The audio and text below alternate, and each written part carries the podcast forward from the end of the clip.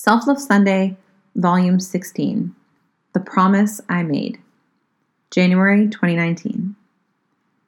When I share parts of my story, a response I often receive is, Oh my God, how are you not dead in a ditch somewhere?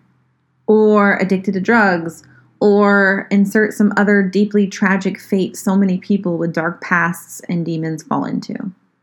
My answer is usually, I have no idea which is partially true. Growing up, where all the people who are supposed to love you believe that you're horrible, is a lot for a child to handle. I could have believed it too. I could have spent my life believing I was horrible and didn't deserve love, and subsequently spent the next however many years repeating some vicious psychological cycle that could have eventually destroyed me. But somehow, I knew I wasn't bad. I knew they were wrong. But what I struggled to understand was why they felt that way. Well, now I know, but that's a story for another time. My point is, I have no idea how I was able to hold firm onto that resolve that they were wrong, that if they truly knew me, they'd see the real me, not the me they believed me to be. The other part, the part that maybe has saved me from slipping too far down a dark path, was the promise I made when I was 18. It was probably after 3 a.m., and I was in the woods, dragging my belongings in an overstuffed laundry bag through the wet foliage as I ran away from my boarding school, and I was pep talking myself. I will not be like the others. I won't. I swear I will do whatever it takes to not let these demons swallow me whole. Ever. I won't fall into drugs, abuse, or anything else that will ruin my life. I know that if I slip, I will pick myself back up. I know I am capable of that, and I know exactly where to go if I need help. You see, as I watched people leave, whether they ran away or graduated, I heard stories about many of them. Stories about how they were doing drugs and partying, amongst other things.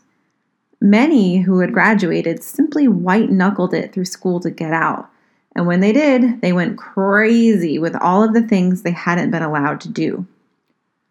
I didn't want that for myself. While I wasn't perfect by any stretch, I stuck to my promise. As soon as I got to safety, I attended an NA meeting.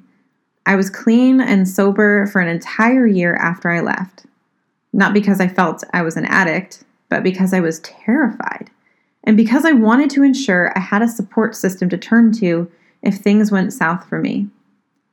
Over the years, whenever I started to get in too deep with something, I was able to recognize it and stop myself before it was too late.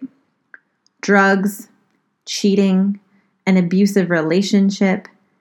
Six months into being physically addicted to pain pills, I asked myself, What the fuck are you doing? and spent the next few weeks weaning myself off. I felt compelled to tell you about this because a girl I went to boarding school with overdosed and died last week.